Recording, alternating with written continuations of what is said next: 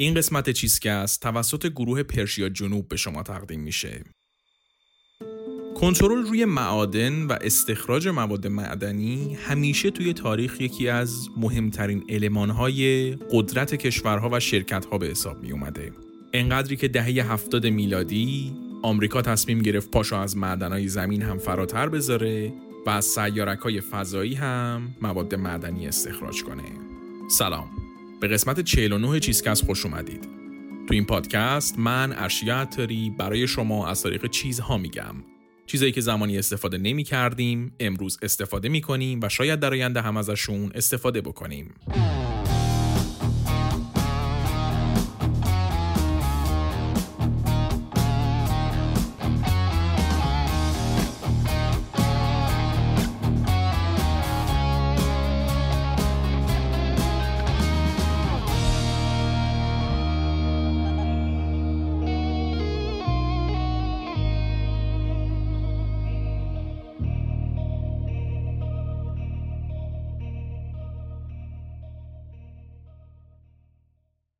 توی این قسمت می‌خوایم قصه ماشینالات معدنی رو تعریف کنیم. مواد معدنی یکی از مهمترین بخش های زندگی ما به حساب میان. اصلا زندگی ما بدون اونها غیر قابل تصوره. شما اصلا می‌تونی فکر کنی که فلزاتی مثل آهن و مس و طلا و نقره و این چیزا تو زندگی ما وجود نداشته باشن؟ همه چیز دنیای ما به این مواد وابستن. فقط هم محدود به زندگی مدرن نمیشه. از همون اول اینا گره خورده بودن به زندگی بشر. اصلا صنعتگر شدن بشر از اونجایی شروع شد که شروع کرد وسیله ساختن با این مواد. اهمیت مواد معدنی و به خصوص فلزات انقدر زیاده که دوره های ما قبل تاریخی رو هم بر اساس اونا اسم گذاشتن. عصر سنگ، عصر برونز، عصر آهن در نتیجه وقتی میگیم که زندگی ما رو ساختن به معنی کلمه منظورمونه که ساختن زندگی ما رو. و خب این فلزات و مواد معدنی هم همینطوری تو طبیعت وجود ندارن. در دسترس ما نیستن دیگه.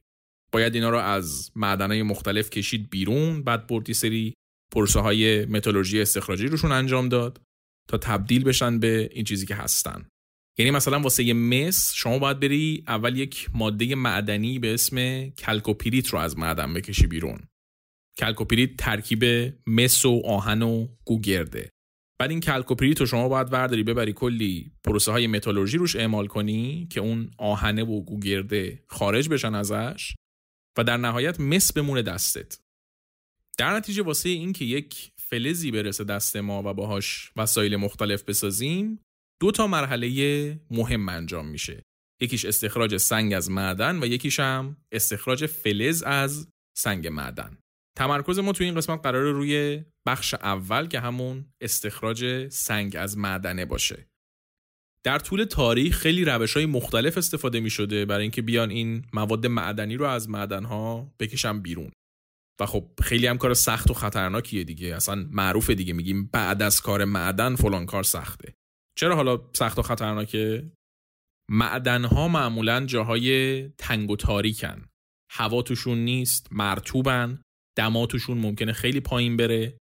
احتمال فرو ریختن معدنه و کشته شدن کارگر وجود داره. جدای از همه این شرایط جدا کردن سنگ معدن از پوسته زمین یا از داخل معدن کار ساده ای نیست. رسما کوه کندنه واسه همینه که ماشینالات معدنی امروز توی دنیای ما خیلی اهمیت پیدا می‌کنن. تا قبل اینکه این ماشینالات مخصوص به وجود بیان واسه به دست آوردن کمترین میزان فلزات هم کلی وقت و زحمت و جون آدما هدر می‌رفت. کلی آدم کشته می‌شدن توی این شرایط سخت کاری معدن ها هنوزم کار توی معدن سخت و ریسکیه ها ولی خب ماشینالات اومدن و خیلی راحتتر و سریعتر کردن این پروسه رو. و همین راحتتر و سریعتر شدن هم باعث شد که منابع معدنی بیشتر و بیشتر دست ما برسن و دنیای ما بتونه با این سرعت رشد بکنه و شکل امروزی خودش رو بگیره. این قسمت قراره بریم ماجرای ابزارالات و ماشینالات معدنی رو از روز اول تا امروز بگیم و ببینیم که تاریخ و صنعت ما رو چطوری شکل دادن. من ارشیا عطاری هستم تدوین این قسمت رو تنین خاکسار انجام داده تارا نباتیان کاور اپیزود رو طراحی کرده و موسیقی تیتراژ هم کار مودی موسویه.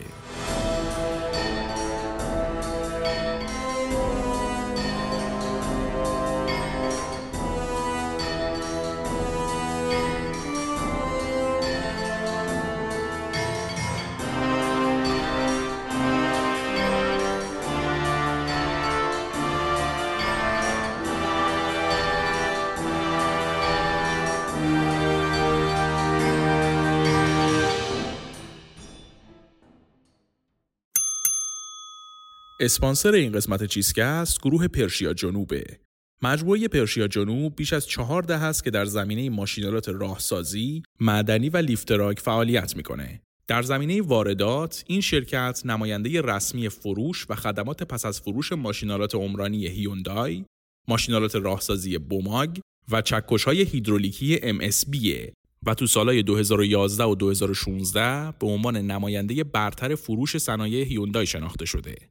علاوه بر اینا گروه پرشیا جنوب از سال 95 وارد حوزه تولید هم شده و با تأسیس کردن دو تا کارخونه توی تهران و شیراز کار ساخت و مونتاژ رو هم شروع کردن. در حال حاضر پرشیا جنوب تولید کننده نسل جدید بیل مکانیکی، لودر و لیفتراک شانتویی و قراره در آینده محصولات دیگه ای مثل بولدوزر، گریدر و غلتک رو هم تولید کنن. اسپانسر این قسمت چیزکست گروه پرشیا جنوب از حدود سه میلیون سال پیش تا نزدیکای سال 4000 قبل از میلاد دورانیه که بهش میگیم عصر سنگ یا عصر حجر. تو این دوره انسان یواش یواش شروع می‌کنه به ساختن ابزارهای مختلف و تنها چیزی هم که به عنوان ماده اولیه دستش بود سنگ بود. در نتیجه اولین اقدام های آدم ها اولین قدم های آدم ها برای ساختن ابزارهای مختلف با سنگا شروع شد. از اونجایی هم که اکثر این دوران آدما شکارچی گردآورنده بودن اکثر این ابزارها هم سلاحهایی بودن که باهاشون آدم می‌تونست شکار کنه. در نتیجه توی این دوره آدما با سنگ و استخون حیوونا چیزایی مثل سرنیزه و چاقوهای خیلی خیلی ابتدایی می ساختن و به اواخر این دوره که نزدیک شدیم و کم کم کشاورزی را افتاد یواش یواش ابزارهای ابتدایی کشاورزی و سنگ آسیاب و چیزای اینطوری هم اضافه شدن به این لیست. واسه ساختن همه اینا هم چی لازم بود؟ سنگای مختلف. بعضی از این ابزارا که استفاده عمومی داشتن رو می‌شد با سنگ عادی هم ساخت. ولی سلاح ها رو نمی‌شد با سنگ عادی ساخت. سنگ مخصوص لازم داشت. اینجا بود که یکی از اولین سنگ های معدنی وارد زندگی انسان میشه. obsidian. obsidian یک سنگ معدنیه که سیاه رنگه و چون خیلی خیلی سیقلیه خیلی خیلی هم تیزه. یعنی برای ساختن سلاح بهترین آپشن به حساب می اومد از اینجاست که آدما اولین تلاش هاشون برای استخراج سنگ های معدنی رو شروع می‌کنن. obsidian به شکل جدا شده پیدا می شده این بر اونور ولی خب توی بعضی موارد هم باید از دل زمین و کوها میکشیدنش بیرون دیگه. و خب ابزار چندانی هم نداشت انسان برای استخراج کردن. در نتیجه میومد با سنگای دیگه و تیشه های اپسیدیانی که قبلا داشتن اپسیدیان جدید رو استخراج می‌کردن. با همین سیستم رفتیم جلو تا اینکه کم کم فلزات وارد زندگی آدما شدن. اولین فلزایی که بشر استفاده کرد فلزاتی بودن که به شکل خالص توی طبیعت وجود داشتن. تو شیمی بهشون میگیم فلزات نجیب. اینا فلزاتی هن که خیلی سخت واکنش نشون میدن با باقی مواد اکسید نمیشن و برای همین توی طبیعت به شکل خالص وجود دارن. و خب برای انسانی که هنوز علم استخراج فلز از سنگ رو بلد نیست اولین مواجهه با فلزات همین فلزات نجیب بودن که همینطوری بدون عملیات خاصی وجود داشتن. مثل چی؟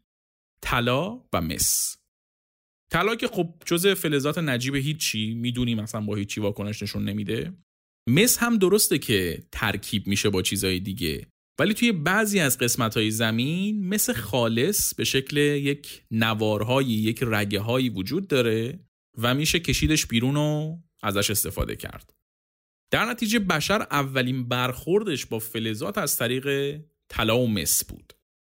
و وقتی که متوجه برتری فلزات نسبت به سنگ شد یواش یواش شروع کرد به استفاده بیشتر و بیشتر از فلزات به جای سنگ طلا که از همون اول شد وسیله زینتی و مس هم به خاطر اینکه نسبتا نرم بود و شکل پذیر بود باهاش یه سری ابزارهای ابتدایی مثل سوزن ساخته می‌شد. استخراج این مسه هم از روی زمین با همون سرنیزه های اپسیدیانی به شکل دستی انجام می شد. طرف های سال 4000 قبل از میلاد بود که کشف کردن سه تا چیز زندگی آدم رو عوض کرد. اولیش این بود که اگر سنگ های معدنی که توشون یک فلزی هست رو حرارت بدی میشه اون فلزه رو ازشون کشید بیرون واسه مس مثلا کلکوپیریت و مالاکیت که هر دوشون سنگ معدن مس بودن رو حرارت می‌دادن و با متدای ابتدایی خودشون مس رو ازشون بیرون میکشیدن این کشف باعث شد که فلزات بیشتری به دست بیاد و از اون مهمتر یه سری فلز که به شکل خالص توی طبیعت نبودن رو بشه از سنگای معدنی استخراج کرد. یکی از این فلزات چی بود؟ قلع. قلع توی یک سنگ معدنی به اسم کاسیتریت وجود داشت و آدما با متدای اولیه خودشون تونسته بودن از کاسیتریت این قلع رو بکشن بیرون و قلع خالص تولید کنن. کشف دوم آدما ریختگری بود. فهمیدن که میشه با حرارت دادن فلزات آبشون کرد و بعد ریختشون توی یک قالب که شکلی که می‌خوان رو بگیره و بعد از سرد شدنش ازش استفاده کنن. و خب این توانایی آب کردن فلزات و ریختگری آدمها رو به این ایده رسوند که بیان فلزات مختلف رو آب کنن و با هم قاطیشون کنن و اینطوری آلیاژهای اولیه رو بسازن. در نتیجه بعد از سعی و خطاهای مختلف و قاطی کردن فلزات مختلف رسیدن به سومین کشف مهمشون. آلیاژ مس و قل یا همون برونز. برونز نسبت به مسی که تا اون زمان فلز اصلی آدم تو ابزارسازی بود خیلی خیلی برتری داشت. محکمتر بود، تیزتر بود، آب کردن و ریختگریش راحتتر بود و این ویژگی ها باعث شد که توی زندگی آدما یک انقلاب جدی ایجاد کنه و دوره ای رو شروع کنه که فلزات بشن المان اصلی زندگی آدما. این شد که با اومدن برونز عصر سنگ رسما تموم شد و دوره مهم تاریخی بعدی یعنی عصر برونز شروع شد. عصر برونز دوره بین سالهای 3300 تا 1200 قبل از میلاد بود. تو این دوره تمدنهای مختلف مثل مصر و بابل و آشور سر کلشون پیدا شد و کلا زندگی انسان یه جورایی گره خورد با فلزات. و وقتی استفاده فلزات تو زندگی آدم انقدر مهم شد تقاضا براشون هم بیشتر و بیشتر شد. این شد که استخراج معدنی جدی گرفته شد و لازم بود که آدما دیگه بیشتر و بیشتر بکنن تا سنگای بیشتری دستشون بیاد. در نتیجه ابزارهای ابتدایی و اون تیشه ها دیگه کفاف نمی‌داد و یواش یواش آدما باید خلاقیت به خرج می‌دادن. تو این دوره متدای مختلفی درست میشه. یکیش یک متدی بود به اسم fire setting آتش افروزی می اومدن نزدیک صخره یا اون دیواره معدن. آتیش روشن می‌کردن داغ می‌کردن سنگ رو. بعد سریع روش آب میریختن و این شوک گرمایی که بهش وارد شده بود باعث می‌شد که سنگ ترک بخوره و بتونن راحت جداش کنن. البته که این متد فقط برای معدنهای روباز جواب می‌داد دیگه. تو معدن روبسته نمی‌شد آتیش را انداخت. آدما از دود خفه می‌شدن. کلا معدنهای روبسته یک چالش بزرگی که داشتن همین بود که هوا توشون رفت و آمد نداشت. سیستم هواکش درست حسابی نداشتن. و از همین دوره برونز هم هست که یه سری سیستمای هواکش خیلی خیلی ابتدایی طراحی میشه. برای اینکه یکم وضعیت هوای داخل معدنهای روبسته بهتر بشه. تولید و استفاده برونز همینطوری ادامه پیدا می‌کنه و بشر روز به روز بیشتر از معدن و مسوقل می‌کشه بیرون. اما بعد از یه مدت که یه مدت که کم کم لطفیه بعد از حدود دو سه هزار سال معادن مسوقل دیگه شروع کردن کم اومدن. کفاف تقاضا رو نمی‌دادن. یعنی از طرف تقاضا رفته بود بالا و از یه طرف هم به خاطر تقاضای بالا دیگه هرچی مسوقل بود استخراج شده بود. بیشتر مشکل از سمت قلب بود. قلع نسبت به مس نایابتر بود و همین کار رو سختتر می‌کرد واسه برونز ساختن. این شد که آدما شروع کردن و رفتن با سنگای معدنی و فلزات مختلف تا یک جایگزینی برای برونز پیدا کنن.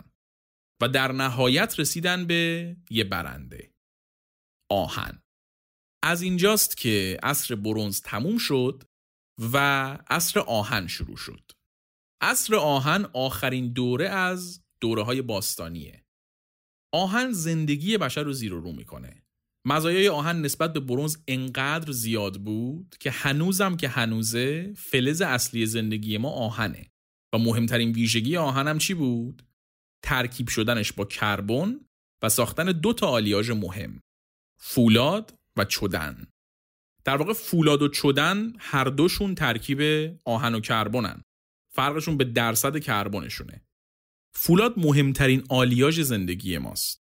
تقریبا تمام چیزایی که ما فکر می‌کنیم آهنیان در واقع فولادی آهن خالص خیلی نرمه تقریبا هیچ خودش استفاده نمیشه.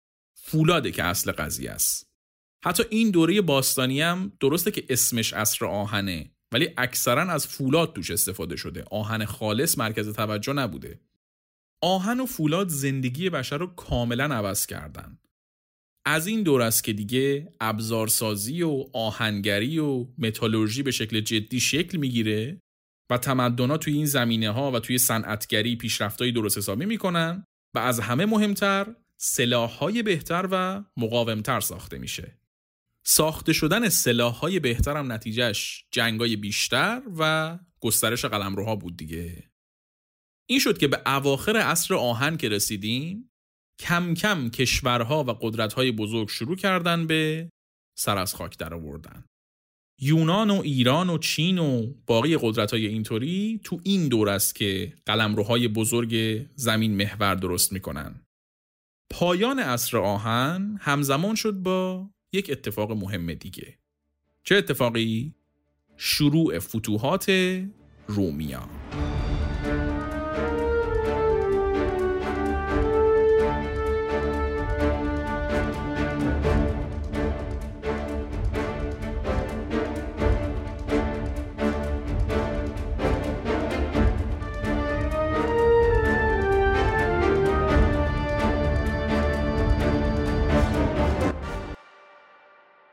قسمت قبلی گفتیم که روم باستان سه تا دوره داشت.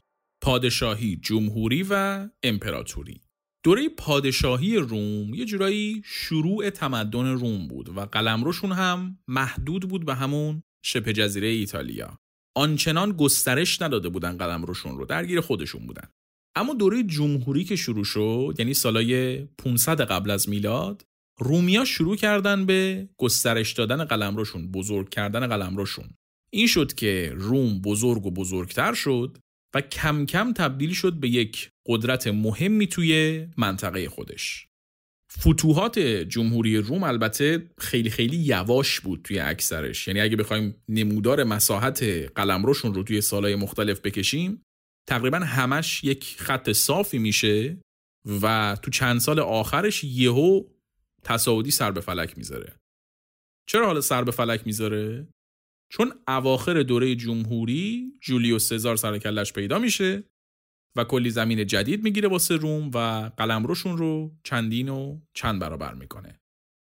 همینم هم میشه که وقتی درگیری های بعد از مرگ سزار تموم میشن و اکتاویان قدرت رو دست خودش می‌گیره تو روم روم دیگه انقدر بزرگ بوده که نمی‌شد با یک سیستم جمهوری ساده ادارش کرد. این میشه که جمهوری روم تموم میشه و روم فرمت یک امپراتوری به خودش می‌گیره. امپراتوری روم اوج قدرت رومیا بود. جمعیت زیاد، قلمروی بزرگ و قدرت خیلی خیلی زیاد.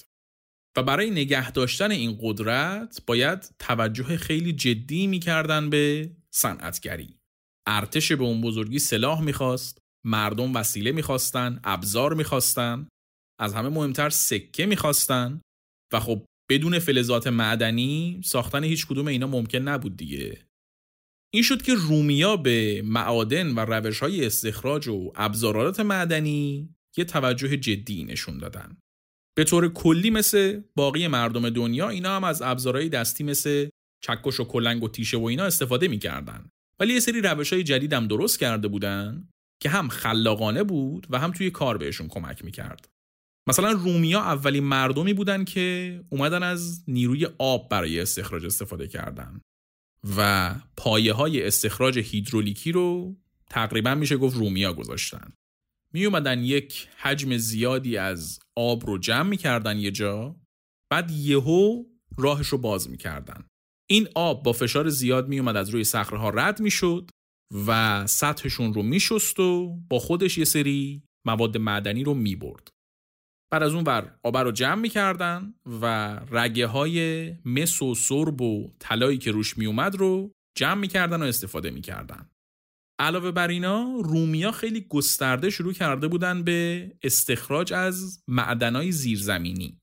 می اومدن با شفتای خیلی خیلی بزرگ مته های خیلی خیلی عظیم سوراخ می‌کردن زمینو بعد کارگرا رو میفرستادن توی این تونلا که با کلنگ و تیشه و اینا کار استخراج رو انجام بدن. خیلی البته کار خطرناک و ترسناکی بوده ولی انجام می شده دیگه به شکل خیلی محدود انجام می شده و البته که فقط برای فلزات خیلی ارزشمند مثل طلا بوده که استفاده می شده این روش چون خیلی خطرناک بوده. علاوه بر اینا یه سری توربینای آبی هم استفاده می‌کردن که این شفت ها و مته های بزرگ رو به حرکت در می آورد و توی کار یکم حالت مکانیکی بهشون می‌داد و بهشون کمک می‌کرد. به کمک این روش ها و استخراج گسترده روم توی قلمروش انواع و اقسام فلزات از آهن و مس و سرب بگیر تا طلا و نقره رو استخراج می‌کرد و به کمک راه های سنگیش که توی اپیزود قبل تعریف کردم میفرستادشون به جاهای مختلف امپراتوری به همین منوال اوضاع جلو رفت و جلو رفت تا اینکه قرن پنجم میلادی روم سقوط کرد و قرون وسطا شروع شد. سقوط روم باعث شد که اون امپراتوری نسبتا یک پارچه تیکه تیکه بشه و عملیات های استخراج هم دیگه از اون حالت گسترده خارج بشن و محلی بشن. این شد که تقریبا تا چند قرن توی اروپا نوآوری خاصی به وجود نیومد تو این زمینه. توی شرق هم خیلی اتفاق خاصی نیفتاد. بیشتر روی پروسه های بعد از استخراج کار می‌کردن شیمیدانا. قرنها سیستم همینطوری موند به جز سری استفاده های محدود از توربینای آبی و پمپای دستی کل عملیات استخراج به شکل دستی انجام می‌شد. اوضاع به همین منوال پیش رفت و پیش رفت تا اینکه رسیدیم به قرن 17 میلادی. قرن 17 زمانیه که ما از رنسانس رد شدیم آدمایی مثل کوپرنیک و گالیله و نیوتون اومدن تئوریاشون رو مطرح کردن از اون طرف ماشین چاپ اختراع شده میشه علم رو خیلی گسترده تر پخش کرد در نتیجه مجموع همه اینا این نتیجه رو داده بود که یه سری از چیزا کم کم فرمت علمی تری به خودشون گرفته بودن فعالیت های معدنی هم یکی از این چیزهایی بود که کم کم داشت علمی می‌شد. تو این دور است که اروپایی ها شروع می‌کنن با باروت مواد منفجره می‌سازن که بشه راحتتر سنگای معدنی و صخره ها رو شکست. باروت البته چند قرنی بود درست شده بود چیز تازه‌ای نبود. چینیا ساخته بودنش ازش اول به عنوان وسیله آتیشبازی استفاده می‌کردن. ولی خب بعدا کم کم توی سلاح ها هم ازش استفاده شده بود.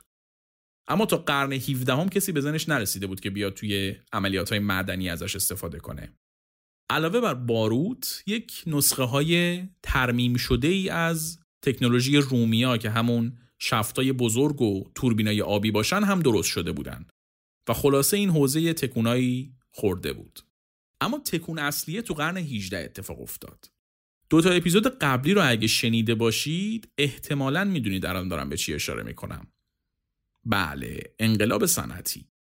انقلاب صنعتی با یک اختراع خیلی مهم که ماشین بخار باشه شروع شد. ماشین بخار خیلی خیلی تاثیرگذار بود تو این صنعت. اولا که خب پایه سیستمای مکانیزه بود در نتیجه یواش یواش یه سری ماشین معدنی درست شدن که با موتور بخار کار می‌کردن که مهمترینشون پمپای آب بودن که اینا با موتور بخار کار می‌کردن می‌شد باهاشون آب تونلای زیرزمینی رو خالی کرد و تا عمق خیلی زیادی رفت برای استخراج. جدا از پمپ هم یه سری مته های ابتدایی درست شدن که با موتور بخار کار می‌کردن و دیگه احتیاجی به توربینای آبی نداشتن. این شد که کار حفاری معادن زیرزمینی یه کوچولو راحت تر شد اما یه تاثیر دو طرفه داشت ماشین بخار از یه طرف که خب کمک می‌کرد به حفاری ها گفتم از یه طرف هم احتیاج به حفاری های معدنی رو خیلی خیلی بالا می برد. چرا؟ چون موتور بخار با زغال سنگ کار می‌کرد. زغال سنگ بود که میومد دیگه بخار رو داغ می‌کرد تا اون آب بیاد بخار بشه و موتور بخار کار بکنه. در نتیجه احتیاج به زغال سنگ یهو خیلی خیلی زیادتر شد. تا قبل از اونم زغال سنگ استفاده می ولی خب استفاده های محدود و خونگی داشت. حالا که دیگه تمام کارخونه ها و کشتی ها و تمام دنیای صنعت داشتن با ماشین بخار کار می‌کردن زغال سنگ از هر ماده معدنی دیگه مهمتر شده بود این شد که توی تمام اروپا و باقی جاها عملیات های خیلی خیلی بزرگ استخراج زغال سنگ شروع شد و با یک شدت و سرعت عجیبی همه افتادن به استخراج کردن زغال سنگ از اون ور خب دنیایی که داشت مکانیزه می‌شد و صنعتی می‌شد احتیاج بیشتری هم به فولاد داشت. در نتیجه استخراج آهنم باز زیاد و زیادتر شد. و خواسته ناخواسته این حجم از استخراج نیاز به سیستمای بهتر و سریعتر داشت. ولی خب به این زودیا قرار نبود که پای ماشینالات باز شه به معدنا تا عواسط قرن 19 همچنان استخراج به شکل دستی انجام می‌شد و کلی مرد و زن و حتی بچه صبح تا شب مشغول کار بودن و هر روزم کلی آدم توی این معدنها کشته می شدن. ولی کم کم دیگه وقت تغییر رسیده بود. جدا از اختراع دینامیت و لامپای ایمنی و چیزای اینطوری قرن 19 یه سری دستگاه ها درست شدن که نسل اول ماشینالات معدنی امروز به حساب می اومدن.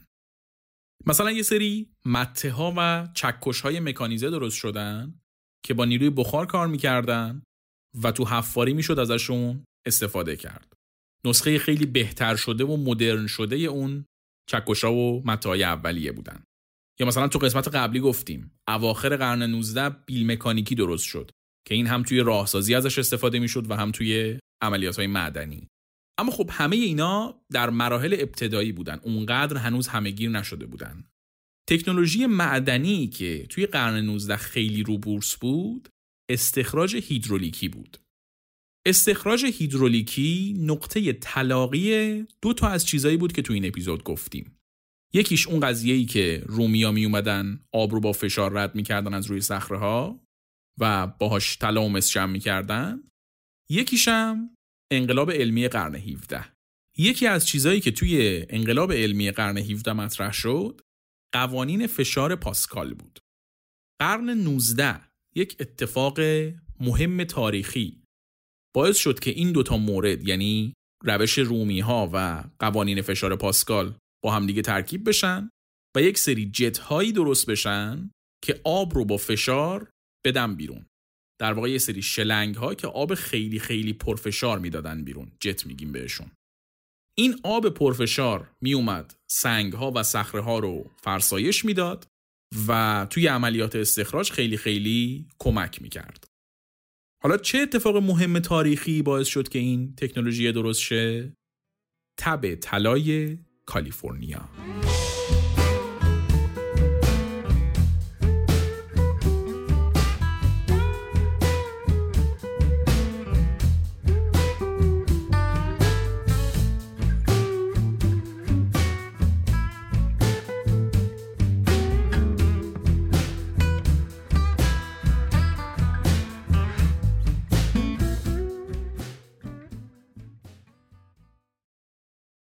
آمریکا توی وسط قرن 19 خیلی با آمریکای امروز فرق داشت.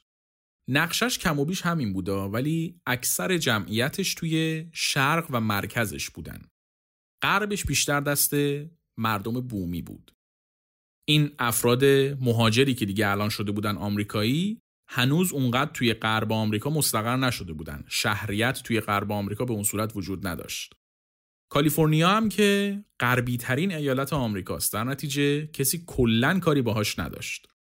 تا اینکه سال 1848 وسط یک پروژه نامرتبط ساخت و ساز یه مقدار طلا پیدا میشه. این میشه که به چشم به هم زدنی حرف این قضیه توی کل آمریکا میپیچه و یک کلاق چل کلاق کاری می‌کنه که همه فکر کنن کالیفرنیا پر از طلاست. کلا همیشه این ایده که آمریکا پر از تلاس وجود داشته دیگه. اپیزودهای قبلی اگه یادتون باشه اشاره کردیم. اسپانیایی ها همون اول که آمریکا رو پیدا کرده بودن برای این اومدن گرفتنش که فکر می‌کردن توش پر از تلاس. همیشه یک افسانه وجود داشته که یک شهری هست یک منطقه‌ای هست که توش همه چی از طلا ساخته شده. قصه الدرادو رو احتمالا شنیدید یا حداقل فیلم و کارتونش رو دیدید. نمونه بارزش همین الدرادو بود. تا اون زمان این شهر جادویی پر از طلا فقط تو قصه ها بود و آدما در دنیای واقعی به چشم ندیده بودن همچین چیزی رو. تا اینکه ماجرای طلای کالیفرنیا شروع شد. و خب آدم هایی که قرن هاست توی قصه هاشون از یک شهر طلایی شنیدن وقتی میشنون که همچین شهری می‌تونه واقعی باشه سرازیر میشن سمتش. این میشه که دوران تب طلای کالیفرنیا شروع میشه. همه از همه جای آمریکا شال و کلاه می‌کردن و با خانوادهشون خدافزی می‌کردن و با یه بخچه و یه دونه کلنگ را میافتادن سمت کالیفرنیا تا طلا پیدا کنن. این شرایط و جو باعث شد که ایده های مختلف دست به دست همدیگه بدن تا دستگاههایی بسازن که استخراج طلا رو راحت تر کنن. و خب از دل تب طلای کالیفرنیا استخراج هیدرولیکی و های آب پرفشار در اومدن. استخراج هیدرولیکی رو بورس بود و پر استفاده ترین ابزار و پر استفاده ترین روش همین های آبی بودن که صخره ها رو میشکستن و سنگا رو میشستن. البته که خب نتایج خوبی هم می‌دادن. آدم معدنچی اون زمان که آنچنان خیلی هنوز ندیده از ماشینالات معدنی وجود این جت های آب واسش یک معجزه ای بود. ولی خب این روش همون قدی که نتایج خوبی می‌داد کلی هم ضرر درست می‌کرد. استخراج هیدرولیکی کلی مشکل محیط زیستی و کشاورزی درست می‌کرد و کلا سیستم اون منطقه رو میریخ به هم. در نتیجه فرسایش خاکی که این تکنولوژی درست کرده بود اونجا کلی از کشاورزای اون منطقه به خاک سیاه نشسته بودن. این شد که چند سالی که گذشت اواخر قرن 19 که رسیدیم انقدر این کشاورزا اعتراض کردن و رفتن و اومدن که دولت دیگه رسما وارد کار شد و استخراج هیدرولیکی رو ممنوع کرد. و با کنار رفتن این روش لازم بود که یک تکنولوژی جدیدی وارد بشه و اوضاع رو بهتر بکنه. چند سالی بود که بیل مکانیکی درست شده بود ولی اونقدر بازدهی نداشت. بعد از ماجرای کانال پاناما که قسمت قبلی تعریف کردیم توجه به بیل مکانیکی زیادتر شد و بهتر و بهتر شد سیستمش. به قرن بیستم که رسیدیم کم کم سیستمای هیدرولیکی بهتر و بهتر شدن و یواش یواش ماشینالات سنگین مثل بیل مکانیکی و بولدوزرا و بقیه هیدرولیک شدن و در نتیجه بازدهیشون خیلی رفت بالا. این سیستم هیدرولیکی هم که میگم با استخراج هیدرولیکی فرق داره دیگه. استخراج هیدرولیکی اونی بودش که میومدن با فشار آب صخره ها رو میشکستن و کار استخراج انجام می‌دادن. سیستم هیدرولیکی یک سیستم مکانیکیه که از علم هیدرولیک استفاده می‌کنه برای راحت تر حرکت دادن اجزاش. جدای اینا برق دیگه توی قرن بیستم برای خودش جایگاه درست حسابی پیدا کرده بود. و این شده بود که سیستمای هواکش و نور و حمل و نقل ریلی و اینجور چیزا را افتاده بودن تو معدنا و عملیات های معدنی کم کم مکانیزه شده بودن.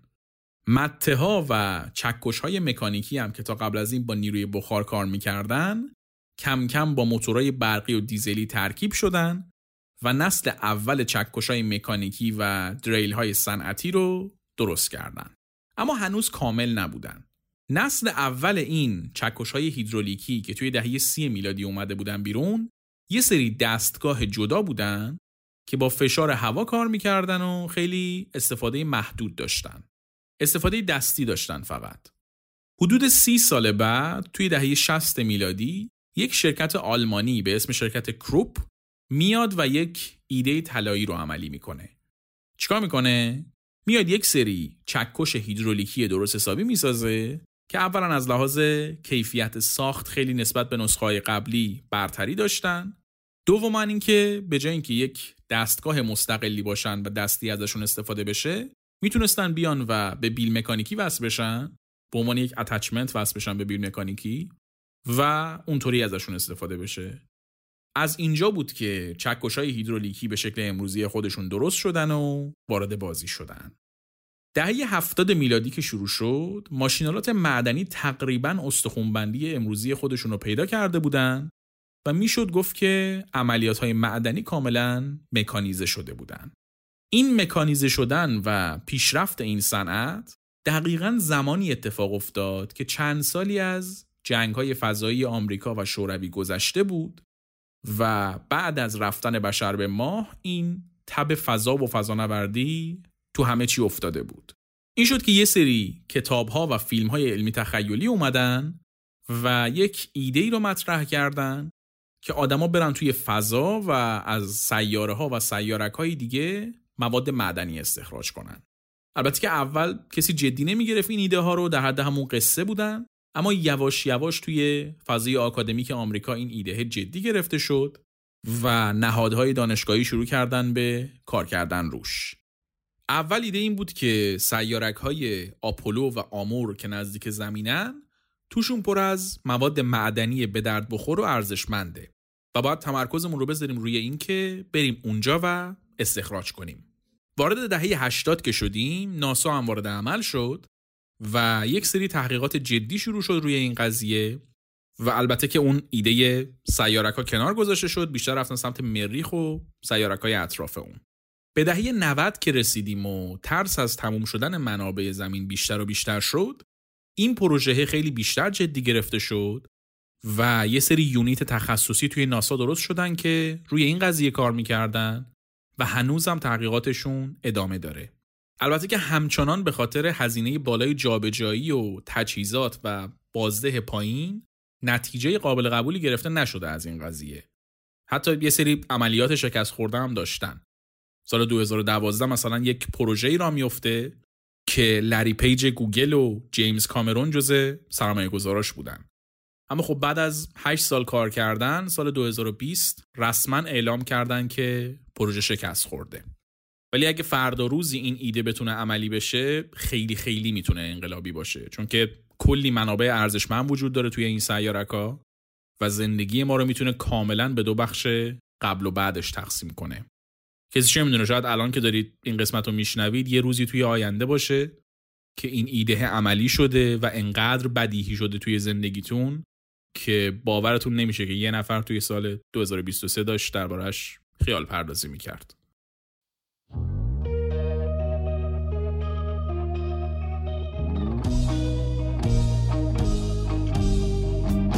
چیزی که شنیدید قسمت 49 چیزکست بود چیزکست هر سه هفته یک بار دوشنبه ها روی تمام اپلیکیشن های پادگیر مثل Castbox، Apple Podcast و Google Podcast منتشر میشه و همچنین با یک قسمت تاخیر اپیزودهای چیزکست رو می‌تونید روی کانال تلگراممون هم بشنوید.